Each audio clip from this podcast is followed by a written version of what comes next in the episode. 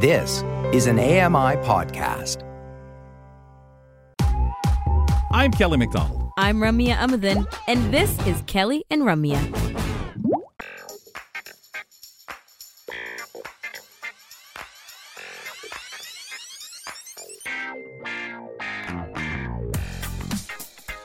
Grant, I don't know. I think my memory is just slipping. Turn 30 and you can't remember anything anymore. I used to be so good at remembering people's birthdays. Did you have a thing like this? Like you just knew certain things and uh, now you can tell that mm, brain waves are just not what they used to be. I can't remember people's birthdays the way I used to. I don't know. You know, in the past, I have always not had the greatest memory. And I finally learned, like, okay, you need to come up with a system to kind of better organize yourself. So I would say that, yes, my memory is probably getting a little bit uh, worse with age, but I'm better in the sense that I'm learning how to organize my life a little Yeah. bit more. My friend, uh, I have a friend who says uh, we've outsourced a lot of our everything to you know these apps and such. So yeah, I've outsourced my memory to the calendar, to the notes app, to all these things, right? So there's no need anymore. Exactly, exactly. Well, speaking of technology, uh, it's time to check in with John Biehler for our weekly app update. Hi, I'm John Biehler, technology expert from Vancouver. Join me on Kelly and Ramya, where I share the latest app, mobile, and tech news. Everything from accessibility and product launches to privacy and security. We'll cover the gamut. Hey, John, welcome to the show. Hello. Uh, really quickly, because I just read this this week, uh, Facebook Messenger, owned by Meta, has apparently begun rolling out end to end encryption by default for messages, uh, which means that essentially no one other than you and your recipient will be able to read this. Uh, the Electronic Frontier Foundation and other privacy advocates are applauding this, uh, but governments are not for long uh, law enforcement purposes. Just curious to get uh, your thoughts on this. Yeah, this has kind of been a long time coming. This is something that people have been asking for for a long time. We've seen examples in the US where uh, law enforcement has been able to look at um, people's messenger conversations and actually arrest people based on the conversations for various uh, criminal activities Uh-huh. or even just things like getting an abortion or talking about an abortion um, in their Facebook Messenger with a family member. Um, it's kind of crazy how polarizing this feature is, um, which is standard on most other platforms. Uh, things like your iMessage and other ways of communicating are all end to end encrypted. Um, so this is just one more door closing for um, the police and other organizations to peer into the daily conversations of the average person. And yeah, you. I Go ahead. I have. Sorry, Ramya. Oh no, you go ahead, Yeah. Grant. No, I have to say that uh, yeah, I constant like I've constantly heard from people, you know, kind of like if you have nothing to hide, you know, you don't have to, to, to worry about it. I would say abortion has been the moment where a lot of my friends and people I know are saying like, okay, now I kind of get it. Like now I kind of get why end-to-end encryption is Uh huh. necessary. Yeah, it makes sense for certain criminal activities, but something like that, where it's a life or death situation for some people, and having them having to have a conversation about how they're going to go out of state to deal with this, uh, and then get arrested for that purpose, uh, is kind of the tipping point for I think a lot of people uh, about sort of the privacy uh, line being crossed extensively. Yep. I, I mean, we've had these conversations when it came to specific examples and as it became newsworthy around Apple, uh, not necessarily the end to end, but just, you know, privacy versus law enforcement. So uh, here's another door closing, as you said, but more awareness about privacy and what it actually means. Yeah. Yeah, Uh, for John, sure. John, uh, speaking of Meta, let's talk about some of the latest uh, updates related to AI, which makes trans- translation uh, a little more seamless. Yeah, this is something that uh, we talked about on this program, uh, I think in the summertime, about uh, basically them having a new translation service that supported hundreds of languages. And it is, you know, just getting better and better all the time. Well, now they've announced the V2 of that service, and they've added two new features that are really interesting. One is called Seamless Expressive. Uh, and what that means is like normally when you when they translate um, uh, speech or text, it doesn't have any of the cadence or the expressiveness in your voice. It sounds very robotic if it's being played back. Um, and now this technology has the ability in at least a few limited languages. Uh, right now, it's only in, in uh, English, Spanish, German, French, Italian, and Chinese and what it does is it actually can convey you know those various states of speech that we have. Like if you're you know in a panicked mode and you're trying to explain to someone that you're being chased for example uh, you're going to have a very hectic tone in your voice and that will actually be translated along with your word the words that you say. So that that translated version will actually sound and and uh, emote the same way as the original language that was spoken Mm. Now, obviously, uh, I mean, it's very clear that we were going to get to this level and precision and quality of translation, anyways, because as soon as this kind of thing was coming out, no matter how bad it was, you're assuming the next thing is that it's going to be better. Yeah. Do we have an Yeah. idea of like where or how widespread it's becoming, though, John? Like Meta is this example, but uh, also we talked about was it Spotify with the translations and the podcast and all these other uh, contexts?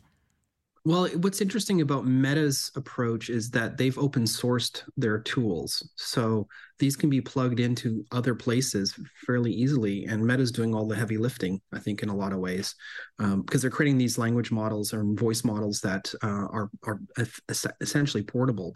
Um, so it's, it, you know, it's, it's, it's incremental, um, but some of those steps between increments can be huge leaps. And Right. It's really impressive to Mhm. see. Um, they have some really interesting demos that I watched uh, that show people talking in their native language, and then sort of the.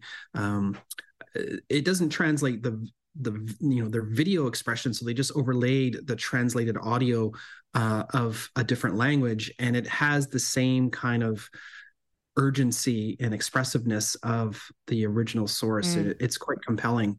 Um, the other feature that they've announced is called seamless streaming, and this is um, probably more useful when you're like traveling and you need to have an immediate conversation with somebody. Normally, you'd have to like record their conversation, let the system process it, and then uh, look back at or, or listen to the results. This now has less than a two second like um, latency. So literally, you're hearing the translated words before they're even finishing their sentences. Wow. It's it's cool because we've talked about features where people who don't have a voice or who are losing their voice are finally having an expressive voice to communicate in. And now we have features like this that I feel like are just breaking down barriers in that they make translation a bit less frustrating, like a bit less robotic to uh, listen to and participate in. Are, are these just rolling out right as we speak, or do you have some experience uh, utilizing these? No, these are brand new. These were just Yeah. uh, announced this week, um, and they're rolling out to the various uh, systems and services that can utilize them. Um, but like I said, what's really interesting is that they've chosen to not charge for these features. This is something that they're sharing with the community, um, and so these breakthroughs, like you said, Grant, are really going to make people's lives different and better. Um, I, you know, we're so close to having like almost universal language um, thanks to AI and, and these types of language models. and like real time feeling like actual real time. And this is what's trippy. I hope though that we're still focusing a lot on um, what this means for people. Right, like people who whose jobs may be at risk, or you know, where are we shifting the tasks of the quality checking and things like that? Because it's nice that we're you know getting better at the actual sound you know literal sound of the translation and the voices but also are the translations living up to our expectations of what they are? And that means we need more native speakers to qc these things right Absolutely. Yeah. And I don't think that's going to change for a while uh, until they've nailed these things perfectly. And as we know, language is complicated and it might not be something that's resolved oh, yeah. in the future. So, um, but what's, what's also really cool though is they're continuing to add more language support for even sort of those edge case languages that are maybe lost uh, as generational changes happen and they're able to sort of capture them and keep them into the AI systems and and prolong their life, uh, and and they can continue to be used and and at least translated to or from. Yeah. Let's talk about um, some scary stuff going on. 23andMe, or and me, sorry, 23andMe admits that hacks, hackers have accessed 3.9 million users' information and data, and this includes what, like DNA and blood stuff? This this this is a pretty big deal. Yes. I, I remember a lot of my friends uh, not wanting to go the DNA route because they they didn't like how ancestry um, uh, DNA was stored, and they had some kind of agreement with law enforcement that you know you could be they could determine that you're related to a serial killer, for example, um, and those kinds of things. So a lot of them went to 23andMe because they they they claimed absolute privacy and they had all these different uh, features to protect your information and your your DNA. And now that it's been uh, shown that 6.9 million accounts have been Oof. compromised, um, and there's a couple of interesting ways that where sort of uh, results of this they have this DNA relatives feature uh, and 23andMe that shows you possible relatives, even though you may not be part of a family tree or anything like that. You just like, hey, I might be related to Grant, for example. Um, so that those connections uh, and those matchings of the DNA have all been included in this data breach. And um, it, it, so it, it, has a lot of information that's probably useless. Like it's not like they have credit card information or anything like that that they're going to instantly utilize. It's still way too early to say how valuable DNA information is about a specific individual. Um, but we've all seen enough science fiction movies to know that this doesn't end well. Mm-hmm. And yeah. it is potentially very scary uh, in the future uh, when essentially, you know, it's not a big stretch to, to think that DNA information is not unlike having your medical records exposed. Um, you know, it has a lot of your information about who you are in your makeup, and then now when you mix in the fact that it has this uh, connections to every possible relative that would be in this database as well, um, it's it's quite scary. And I think a lot of people are going to be thinking twice about giving a DNA kit as a Christmas yep. present this year oh. as a result yeah. of these things.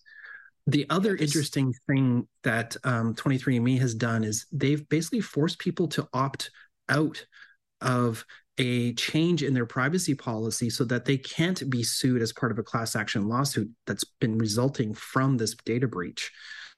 And they basically force you to go in and have to do a number of steps to get um, to get yourself out of uh, that system, and so that you could actually pursue them for uh, under a class action lawsuit. Um, so it's it's just it's a fast moving story right now, but it's also a really scary story with uh, you know no immediate concerns as far as you know identity theft or anything like that. Um, but it definitely has some long um, results that could down the road be problematic for some people yeah, this is an incredibly scary scenario as somebody who did submit my information to 23andMe, oh uh, but I have not heard that I am included in this hack yet. That doesn't necessarily mean that I am not. I think this is scary on just so many levels. As you said, we don't know exactly what the consequences will be. They're rarely as simple as we think. The company has clearly like demonstrated that they're not really interested in resolving this situation to for the the uh, good of the, the public. But I really think again, this is an example where th- there's just no way to prevent these kinds of breaches unless you have that end-to-end encryption somehow. And we're we're looking at people's uh, medical information too. I mean, this is telling you, you know, what diseases you might be prone to get, you know, et cetera. There's like a lot of information that I could see, you know, running this through an AI and going like, okay, you know, maybe this person isn't the best, I don't know, for this job or for or for this this as a partner. I don't know, whatever. Uh, it's it's scary stuff, man. Yeah, scary stuff. It, it's just like you said. It's just too soon to know what the you know the long tail of this is going to be mm. uh, because of the fact that we just don't know how useful this will be to people in the future. And you know it's just not a good scene for anybody. It's literally we're just going to have to hurry up and wait see what happens. Right. there's absolutely nothing we can do. But as you said uh, maybe the dna test kit is going to go down in terms of a popular holiday gift uh, we are out of time here. We'll ch- chat about uh, Eliza the chatbot next week. Looking looking forward to that because I I get a kick out of that chatbot. Uh, thanks for coming on, man. No problem. You both have a good weekend. Thank you. You too, John Biehler. We'll be back next Friday for our weekly app update. After the break, we have Fire with Phoenix slash Buzz with Bill, but with Mark Phoenix. And one of the stories he has is about a magnetic surgical robot that made its international debut in a Chile hospital. We'll be back with that on Kelly and Ramya. Keep it here for more of Kelly and Ramya on AMI TV.